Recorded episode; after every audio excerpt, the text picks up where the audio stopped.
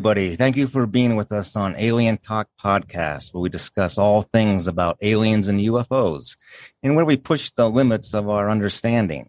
We are your hosts and inquisitors, Joe Landry and Lori Olford. And today is the second part of our show, Mormonism and its extraterrestrial connection. Our special guests, Ryan and Mike, are here with us again to resume our discussions about the extraterrestrial themes that are found in the beliefs and teachings of the Church of Jesus Christ of Latter day Saints. So, Laurie, last week we discovered a lot about the Mormon religion and what would be described as an uncanny similarity to ancient Egyptian and ancient Sumerian mythologies. Uh, this is probably something that most people don't know about. Uh, maybe even some Mormon people uh, don't know about, as it is kind of uh, encrypted and esoteric. Don't you think?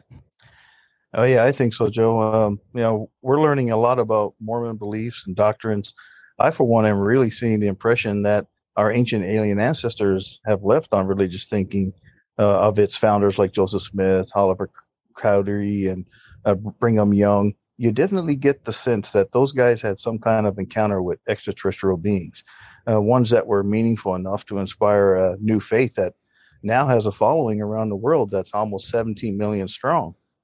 Now, on last week's episode, you referenced uh, Joseph Smith's visitation being like a recorded message.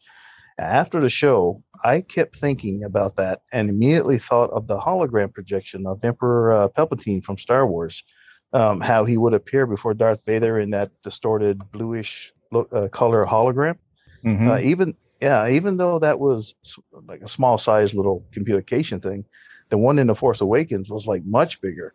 So remember where Snoke, you know, communicates with Kylo Ren, and his right. hologram appears to be huge. Yeah. So, so I began to wonder about that. Um, if Joseph Smith was telling the truth, a big if, then instead of this being a um, angelic or spiritual kind of encounter, it would make more sense then if it was a holographic projection. So a spacecraft could have been hovering high above the ground, transmitting this projection down to his window you know three to four times throughout the night making sure he understood this message so something like that would have been forever drilled into his mind you know depriving him of sleep for a while um, there are other stories of encounters of a third kind causing people to have a kind of sleep paralysis where they're between the states of dream state and of being awake so it was uh, some very very interesting stuff yeah so yeah it sure was so uh, ryan and mike we welcome both you guys back again. It's great to have you here. Hey, thanks for having us again. I really enjoyed last week's conversation and looking forward to this week's questions. Hi, guys. I'm thrilled to be back. Uh, hopefully, I have a better internet connection this week. Uh, no worries. um, so, Ryan, you know, you mentioned last week that you were once an elder in the Melchizedek priesthood. To me, this conjures up a sense of mystery as uh, Melchizedek is the uh, name of the sort of a shadowy character from the Bible who first appears to Abraham when he was still named Abram in Genesis 14, 18. Uh, here he is said to be the king of Salem uh, or Salam, which just means the king of peace.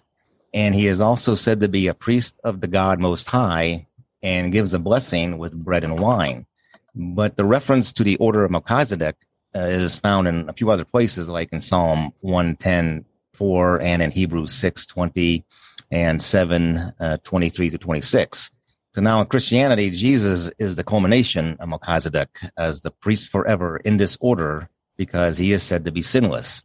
It's said a little differently in Doctrines and Covenants, where the order is said to have uh, once at one time stopped and was then reinstituted by the early Mormons.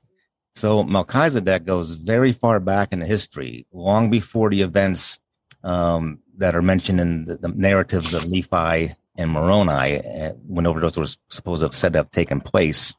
And it goes possibly as far back to the time when the Anunnaki and the Nephilim uh, may have been here. So the question is, do you think uh, on some level that that is the reason why Melchizedek is so important to Mormons?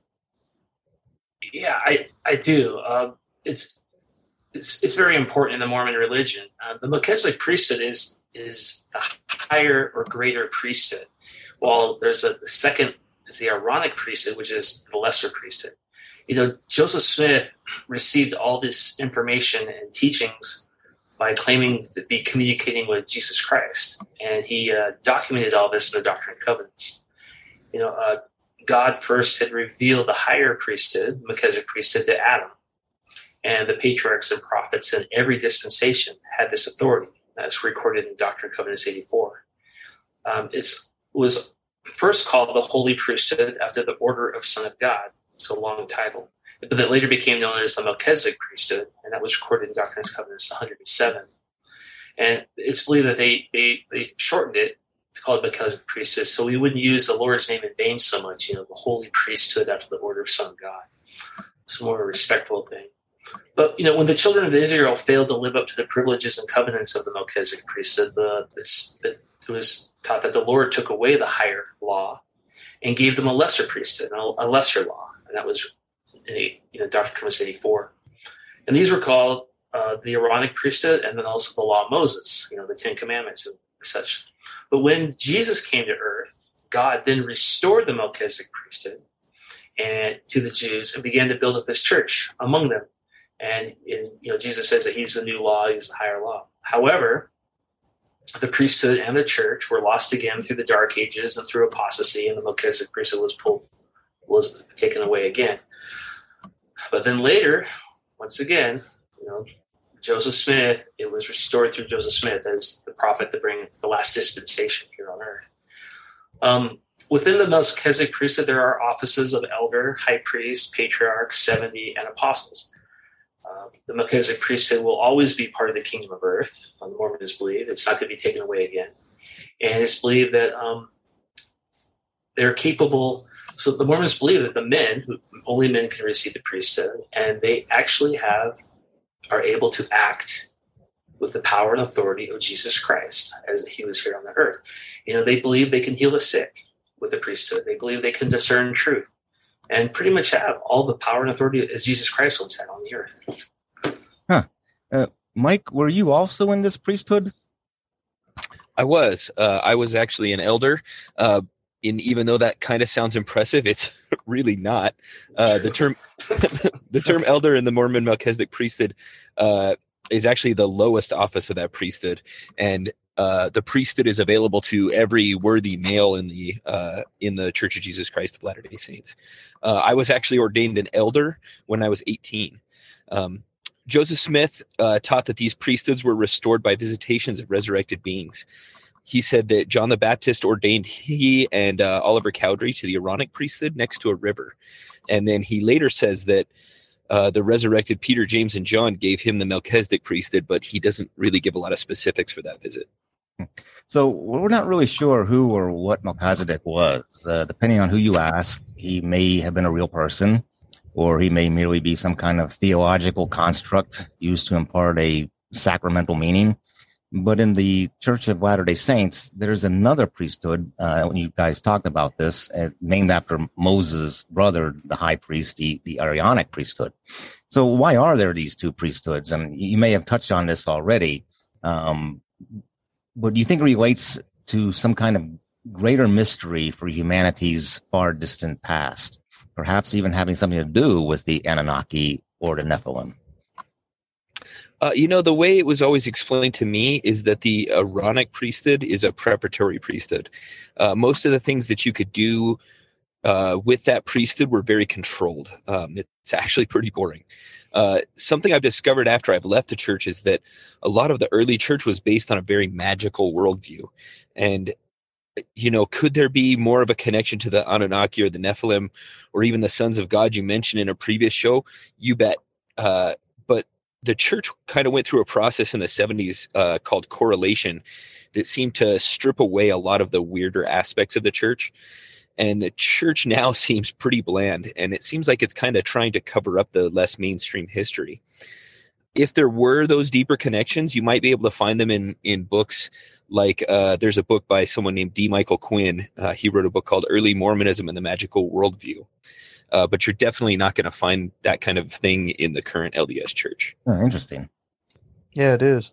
So, guys, uh, we get the impression that the early Mormons were telling us something similar about Kolob, as you know we touched upon last episode, as to what the ancient Sumerians were telling us about Nibiru, their planet. or the Anunnaki's planet, and to what some Jewish mystics were telling us about another planet called Olam. So that is where God resides.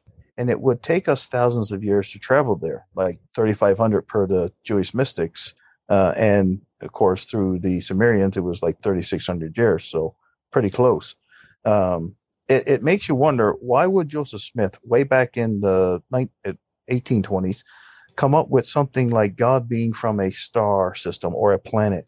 Um, he even had a name for it, just as the Sumerians had a name for it. Where, where do you think he got that idea? Um, could it be that he had studied Egyptian and Sumerian mythology, um, or was he well educated in things like science and, and history? So a common a common claim for Mormonism is that Joseph Smith was an uneducated farm boy. He only received about three years of formal schooling. However, he was not uneducated and he was certainly not unintelligent. Uh, his father, his mother, his grandmother, his brother, and even his first wife, Emma, all worked at various times as school teachers. His brother even attended Dartmouth at one point. Uh, from my point of view, he was a great aggregator of thought. He pulled from so many sources to create the doctrines and teachings of Mormonism. He studied th- theology, Hebrew, history, and science. Uh, let's even look at, at Kolob, the, the star that he said um, God resides on. Resides on. Uh, he used the words Kolob and Kokaubeam. Uh, they appear in the book of Abraham, and they're interpreted respectively as sun and stars, or sorry, star and stars. Um, these could be genuine Hebrew words. Kolob, um, like I said, that's the star nearest to the throne of God, is maybe supposed to be the Hebrew word keleb, which means dog, and it might it might be that it was meant to be the star Sirius, uh, you know, the the nickname the dog star, which again is the brightest star in the northern hemisphere sky. We'll be back after a quick break. Hi, and welcome to Hiss and Tell, a cat podcast where we delve deep into the fascinating world of feline behavior with your host, me, Christina Wilson, a professional animal behaviorist. Each episode features insightful discussions with leading veterinarians, dedicated researchers and scientists, experts in cat behavior and training, and so much more. Join me as we decode the complexities of pet loss, unravel the mysteries of feline health and behavior, and discover the latest research findings. I'll meet you at Hiss and Tell.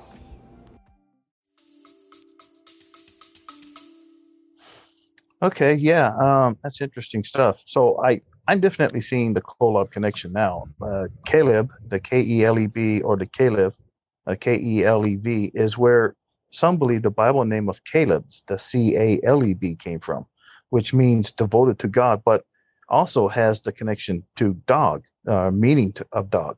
Uh, this is interesting because the Dogon tribe in Africa believed their gods came from the uh, the Sirius star, the Sirius star system, Sirius B, the dog star. So their lore is eerily similar to other religious myths about half fish and half men type gods. This is also found in the Sumerian account about Enki wading ashore uh, after splashing down in the Persian Gulf thousands of years ago. And as we stated in previous episodes, myths and religions can trace the similarities of gods uh, back to the ancient Sumerians and ancient Sumer. Yeah, it's. I think it's important for us to remember that you know, Mormonism is a very infant religion. The, the, books and scriptures are not of ancient origin, but they were all created in the 1820s and 30s. You know, we don't, there's no proof, there's no physical proof of, of scrolls or golden tablets or anything that Joseph Smith, you know, produced. Know, these are all his own writings. Um, the volumes of scripture that Joseph Joseph Smith produced have mostly been plagiarized from Old and New Testaments. I mean, in the Book of Mormon alone, there's 433 um, verses from Isaiah that were just plagiarized, word for word. And it was heavily, and the Book of Mormon was heavily influenced um, from books like The Pilgrim's Progress, was uh, written in 1678 by John Bunyan. Um, another book called The View of the Hebrews, which was first published in 1823 by uh, Ethan Smith and the, the, Late War, which is an account of the War of 1812, which was written in the style of the um, Old King James Bible. And there are many other examples how Joseph Smith copies stories out of his family's journals, his father's journal. Yeah, there's one that or his father's journal, 19 years before the Book of Mormon was written, um, describing a very popular uh, revelation that a Mormon prophet re- received called the Tree of Life. And there's there's much more of that kind of plagiarism and speculation from that. You know, it, Joseph Smith did have a, a, a, fascination with with Egyptian history and Egyptian um, hieroglyphs. You know, he claimed to be able to translate all things Egyptian, and he claimed that the golden plates were even written on a reformed Egyptian language. And when he he came in when he came into possession of some of the Egyptian mummies that we talked about on last episode, and he claimed to, to translate those scrolls that were in the coffins, which are now the Book of Mormon, I mean, or, or now the Book of Abraham in the Pearl Great Price. You know, Joseph Smith also created his own Egyptian alphabet. That uh, he wrote his own hier- hieroglyphics to use to translate you know, scrolls and documents and papyrus that, that he would find in, in, so but much much of smith's work is just is really disputed by any kind of egyptologists. You know you said, you said uh oh, sorry to interrupt you there but it's yeah. but um uh pilgrim's progress and I, I i do see you know the similar style now that you mention it. I, I just thought of that. It's like you know yes after reading the passages from the book of mormon i do see a, a real um you know likeness uh, to mm-hmm. that that novel uh, pilgrim's progress uh, it's very interesting yeah, a lot of people don't know that all these all these books were available to Joseph Smith at that time. I mean, like uh, Mike said earlier, he was educated um, and he was around books and, and education all the time. His, his, they were involved in school education, but um, yeah, and it just you know this reformed Egyptian that he claimed that the Book of Mormon was from was never been um, recognized by any um, scholars, except for like, and, and all non-LDS scholars agree that there's there's no such language as Reformed Egyptian. They can't prove it. Hmm. I remember Ryan when you first gave me a copy of the Book of Mormon, and uh, I was af- I was afraid at first to bring that into the house, but uh, you know, but when I did, you know, I did read it, and I I, I could see the similarities, and it it I, I believe I even told you that it sounds like he rewrote the Old Testament. Like yep. it was just mm-hmm. different, you know, it just it just matched the Old Testament so much. But there was something about Mormonism that has always fascinated me is the belief that Jesus Christ came to the Americas after his resurrection. So it makes me wonder if Jesus could have been involved in establishing establishing uh, uh, Teotihuacan in Mexico, known as the place of the gods. So hear me out. Uh, Jesus was resurrected in 33 AD, and Smith believed right after that, around 34 AD, that he arrived on this continent to uh, appear before the Nephites. Could it could it be that that cloud uh, said to have received Jesus at his ascension was you know none other than a ship that brought him over here after that resurrection? Uh, perhaps after completing his mission in Judea, his next assignment was to meet with the other gods to oversee the construction of the Pyramid of the Sun in Mesoamerica 63 years later. Uh, you know, which would be circa 100 AD. Now, I think he could have done this. Uh, according to the Gospel of Matthew, Jesus lived in Egypt after his birth. So he would have had knowledge, I think, of Egyptian culture, which meant he possibly understood how the pyramids were constructed. It's not impossible. Um, also, as a carpenter by trade, Jesus would have known how to build things, right? So I, I don't know. I, I think it's possible for, for this to have happened. That's just my view. So, what do you guys think? Would uh, would Mormons see a parallel with what, is written in the Book of Mormon with the Aztec myth? Um, and could Jesus have been a part of the building of Teotihuacan? I mean, what are your thoughts? For sure, Mormons would draw parallels with Aztec culture uh, or ruins or anything they could to make a connection with Mesoamerica.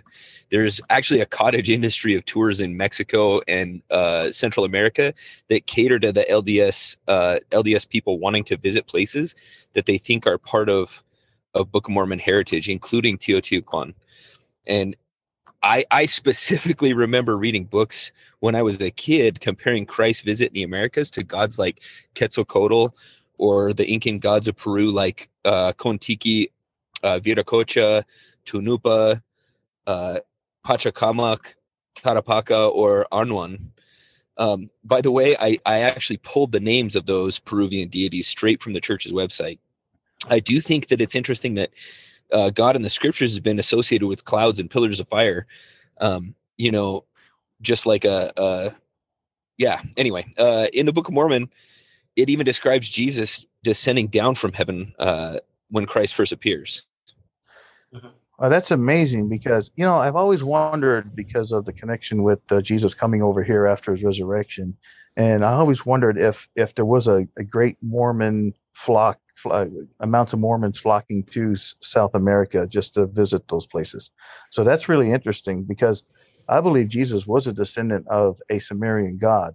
Um, the God of the Bible, who he referred to as his father, was either Enki or Utu Shamash, but uh, Quetzalcoatl is believed to also be an Anunnaki god.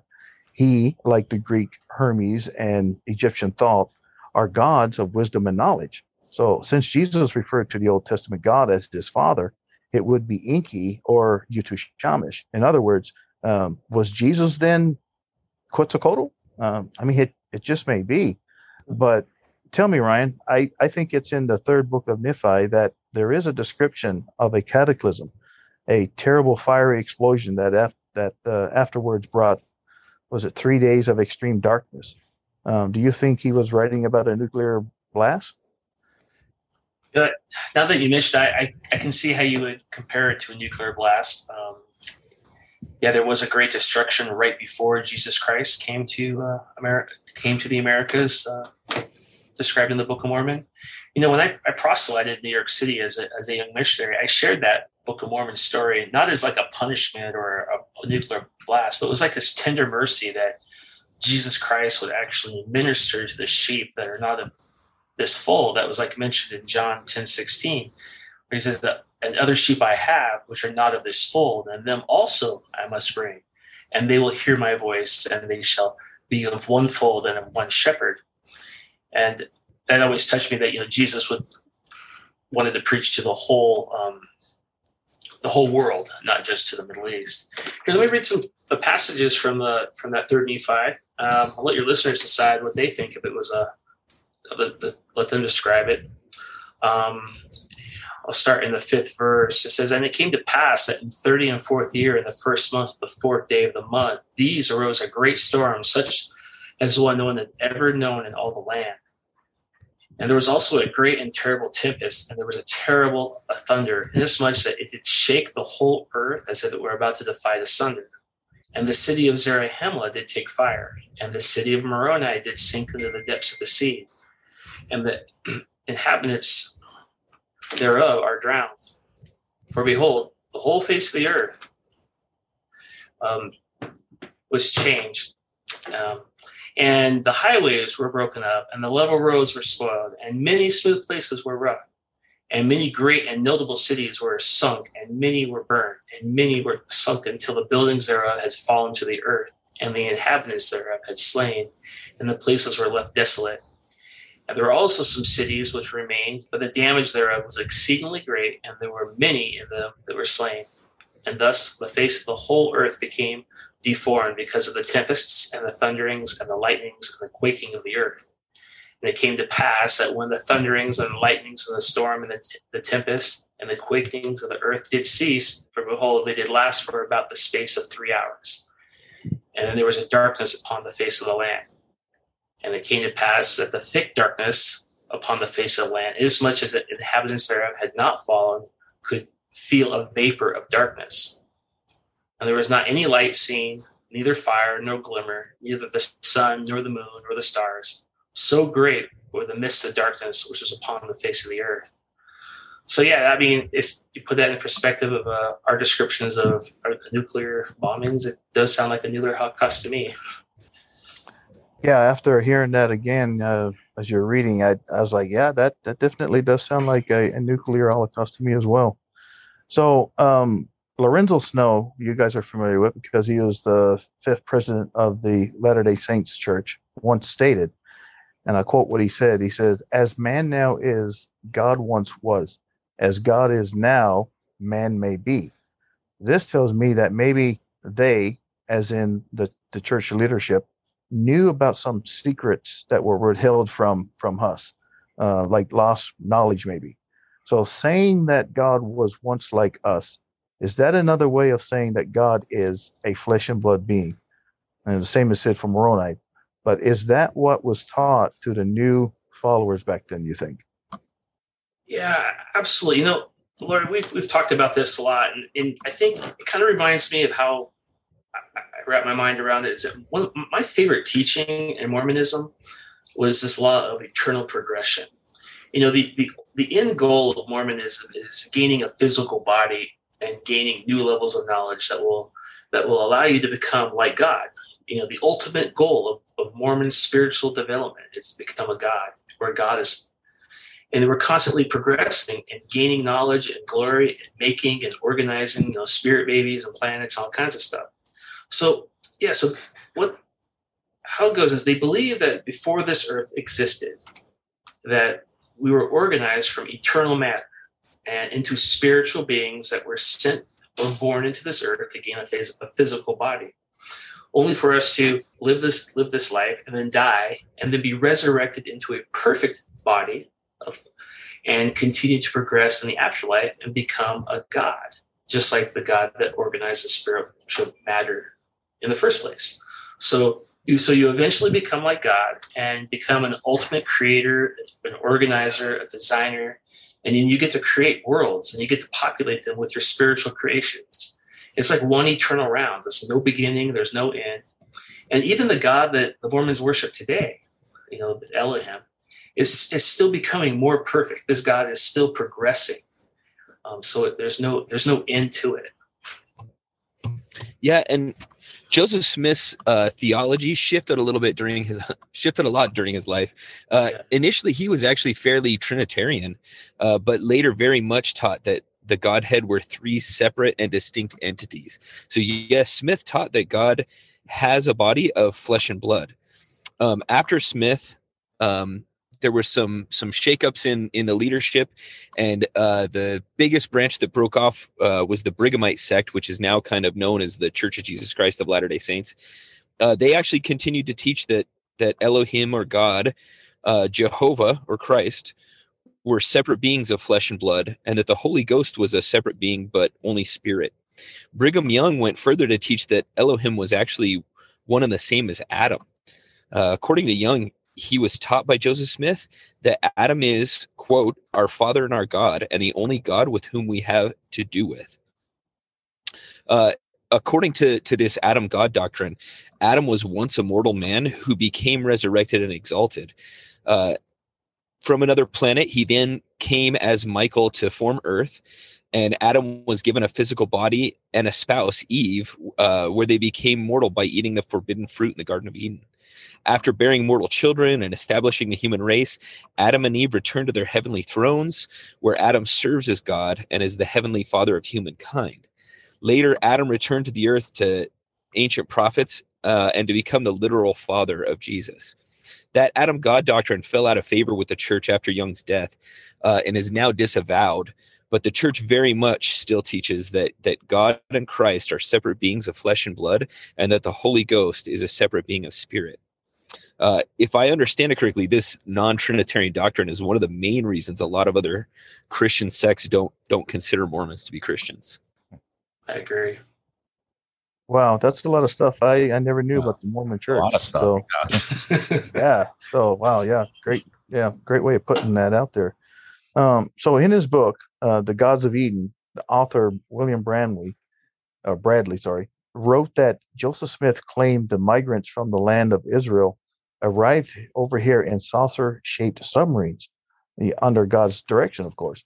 Uh, he said this happened around 600 BC, and that they landed in Mexico, which Smith thought happened right after the Tower of Babel event. so you- you're saying that uh, that makes me think of the Atrahasis uh, in the, the Sumerian um, the Babylonian myth of the ark uh, that was built by Ziusudra. It was said to be submersible. Uh, many people don't know that, but in, in this myth, Mhm. uh, it's it's a submarine. It's not a, a boat. Now, what you're alluding to here sounds uh, quite similar to that, and makes you think that submarines uh, were actually in existence at the time of these ancient peoples. And I think that's what we're trying to underscore here. Yeah, precisely. Uh, now the time frame of 600 BC doesn't line up uh, at all with the Tower of Babel, though. In in Genesis, Uh, regardless, Bramley goes on to say that the Book of Mormon has angels being involved in the affairs of men in ancient Mesoamerica. Now, according to Zecharia Sitchin, in his book, The Lost Realms, uh, these would have been the Anunnaki, the same god beings of ancient Mesopotamia. In most of Sitchin's work, he illustrates the syncretism of the gods among the various cultures. The Egyptian god Thoth was the Sumerian god Ningishzida, who was the same as the Greek god Hermes, who in turn was the same as the Mayan god Kukulkan and the Aztec god Quetzalcoatl. So in Egyptian mythology, Thoth was the one who oversaw the building of the Great Pyramid in Giza. And if he is the same god being as Quetzalcoatl, then he may have also overseen the construction of the Pyramid of the Sun in Teotihuacan. And base because the base dimensions are pretty much the same. Um, and Mesoamerican cultures and Egyptian cultures, they did not have contact with each other, and and therefore they were unable to share such knowledge. So, do you think that Joseph Smith witnessed some form of technology, like alien technology, when he preached about Jesus Christ in America?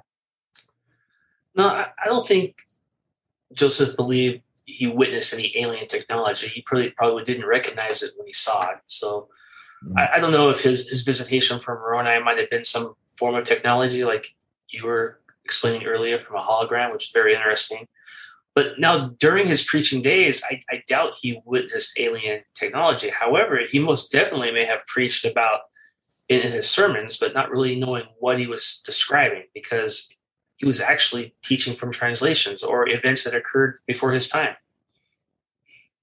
Yeah, and uh, the the Book of Mormon does talk about boats uh, that were made like, uh, let's see, it says quote tight like unto a dish. Uh, and those boats were described as being able to be submerged. Uh, there are other boat. There are other parts in the the Book of Mormon that talk about technologies or things that could be seen as technology that would have been ahead of their time. Uh, there are overall quite a few things in Mormon history that could be viewed through that lens of of technology. They just didn't have the words to describe. I guess that's kind of exactly what this whole podcast is about, right? Exactly. Good point. I mean, how would someone living in the Stone Age or the Bronze Age have described advanced technology? How would somebody from the early 1800s have described an iPhone? Uh, mm. there are actually some apologetic answers in Mormonism right now that ask exactly those same questions. Uh, they just ascribe their answers to supernatural b- belief rather than advanced technologies or civilizations. So now, how about the Mormon view of the spiritual world and the afterlife? Uh, it, it has some notable schematic differences that make it a heterodoxy with mainstream Christians. Um, you, you guys point out a few of these. Uh, the belief in eternal families, uh, of people uh, becoming creators of worlds. Uh, now, do they tell me about these three realms of the universe, or is it the three realms of he- heaven, the three levels of he- heaven? The terrestrial, I think this is what it's as a terrestrial, celestial, and celestial. Um, and also, what about that outer darkness? Is that considered uh, to be hell? Um, and I know there's, is more than just one question, but they all tie in. you think there is uh, an extraterrestrial root to these ideas here? That's kind of the how we sum up the question. There's like three questions in there. If you can kind of you bet. Uh, yeah. So in in Mormon belief, uh, there are only three or four places that that people would go. I'll hit the first three, uh, the easy ones, and I'll let Ryan. Ta- I'll let Ryan tackle the last one. Uh, this is my favorite. right. Uh, but for the most part, in Mormon belief, everyone would go to to one of three kingdoms after the judgment. Uh, the celestial kingdom, that's the highest, and it's uh, also further divided up into three parts. The very, very tippy top level is reserved for the very best of the best that will, those people are the ones that would become gods and goddesses, like Ryan described earlier. Uh, the other two divisions, they really haven't been detailed out. Uh, the next level down is the terrestrial kingdom, and that uh, has generally been talked about for people that were pretty good people. Um, but there's a quote that says, Good people, quote, but were blinded by the craftiness of men uh, and thus rejected the fullness of the gospel of Jesus Christ when it was presented to them. So that would include people who rejected the testimony of Jesus in the flesh, but afterwards received it uh, in the spirit world, and those who are not valiant in the testimony of Jesus after having received it. The lowest kingdom is the telestial kingdom, and that'll be full of those who receive not the gospel of Christ, nor the testimony of Jesus. It will also include, quote, liars and sorcerers and adulterers and whoremongers and whoever loves and makes a lie, uh, as well as murderers and idolaters. Uh, it is interesting, though, in, in Mormon theology that all all three of these kingdoms are labeled as degrees of glory, and that each of these, even the lowest, is better on uh, better than life on earth by orders of magnitude. Is there any extraterrestrial root to these ideas? There definitely could be. I don't know. I know that when I was a Mormon, I always tried my hardest to reconcile my my personal religious belief with accepted science, and I know I for sure gave gave some thought to to whether the afterlife could be something like quantum multiverses or something like that. I don't know. Well, uh, yeah, outer darkness, Mormon hell, right? So it's it's a special place for the very few who commit this unforgivable sin. And it's a it's a sin that's so grievous that even Jesus Christ could not die for it on the cross. Um, the, the, inhabitants are labeled you know, the, the sons of perdition, and not only are their sins won't be forgiven, but you won't be resurrected with a body. So, and you just stay in spirit form. So, no, no godhood for you. You're you're, you're done progressing, and we could do a whole podcast on the topic of heaven and hell, I'm sure.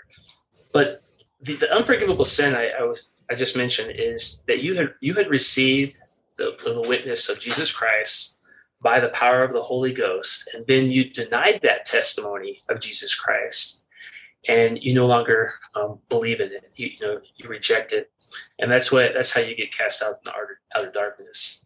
You know it's it is really disconcerting to me that I am now considered you know, a son of perdition in the Mormon faith. I um, and I guess Mike and I we're outer darkness brothers, right? exactly. so, so yeah, um, yeah, you guys are screwed. well, again, I think we're all screwed, right? you know, we we just because you know I think it's it's just an old. Um, just Mike and I, we just know all the Mormon secrets, and and we just deny the the validity of the faith system. We, we just refuse to believe it or live it anymore. So, you guys, I'm, I'm going to ask the final question here, and it may seem like a loaded one, but I, I, think it will help bring this whole topic to a summit. Um, was it these astral, extraterrestrial aspects uh, uh, to Mormonism that led you down this path of inquiry into your faith and have brought you to this point uh, of discovering it lacked veracity and validity? maybe to ask it another way, when did you come to realize that you could no longer find the personal justification in your beliefs to continue living as Mormons after so many years of being a part of it?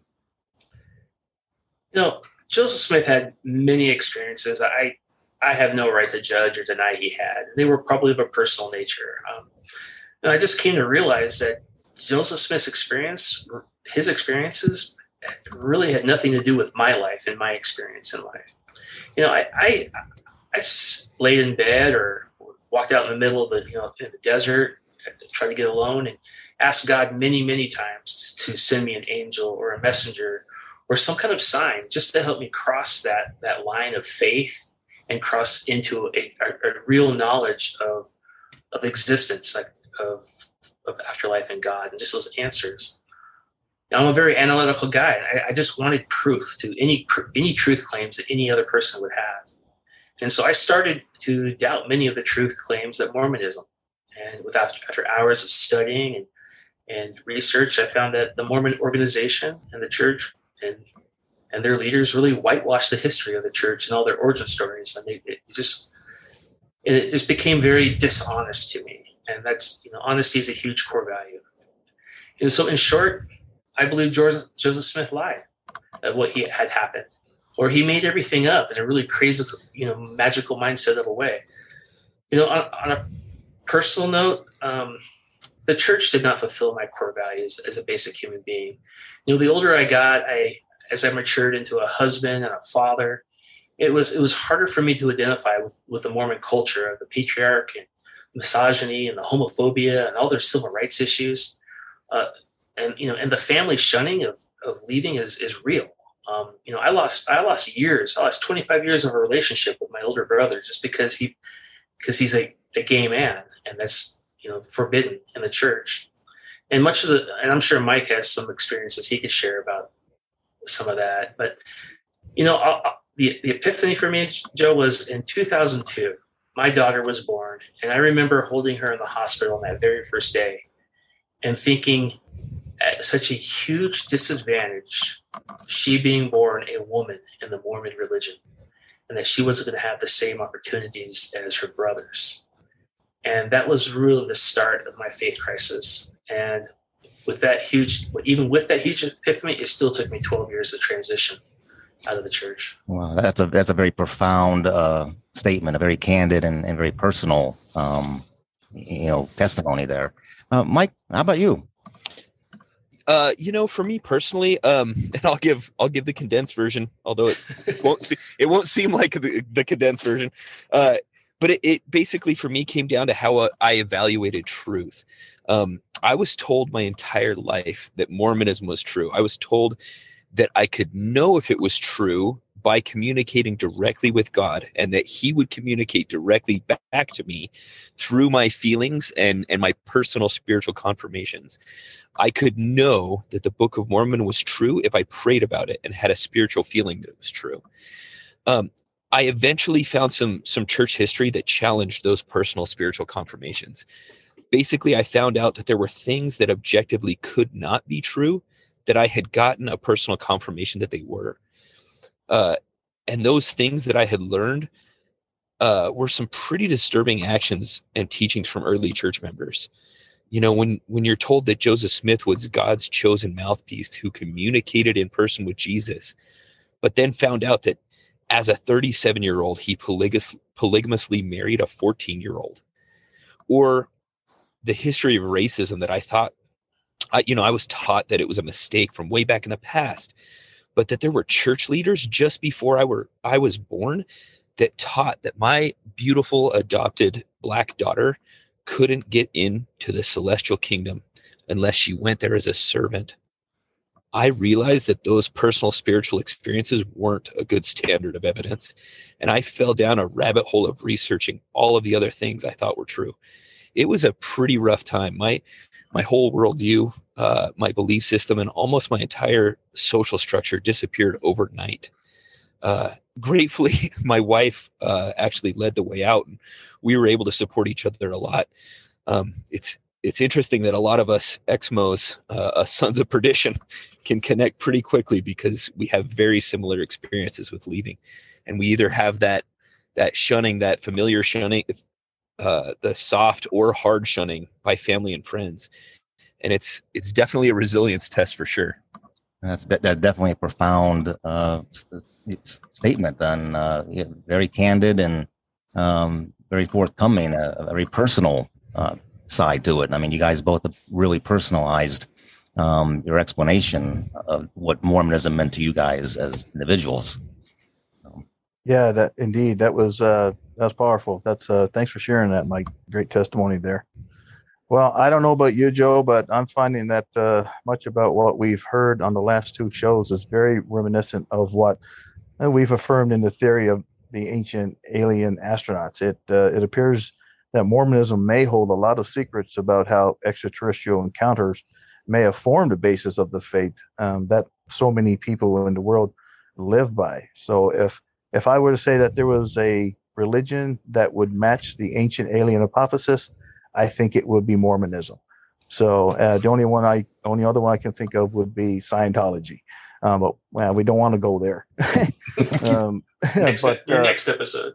yeah, yeah, we, we can really see from uh, how religious ideas and theological doctrines were very much derived from older uh, source material in which alien encounters could have been iterated into people's belief frameworks.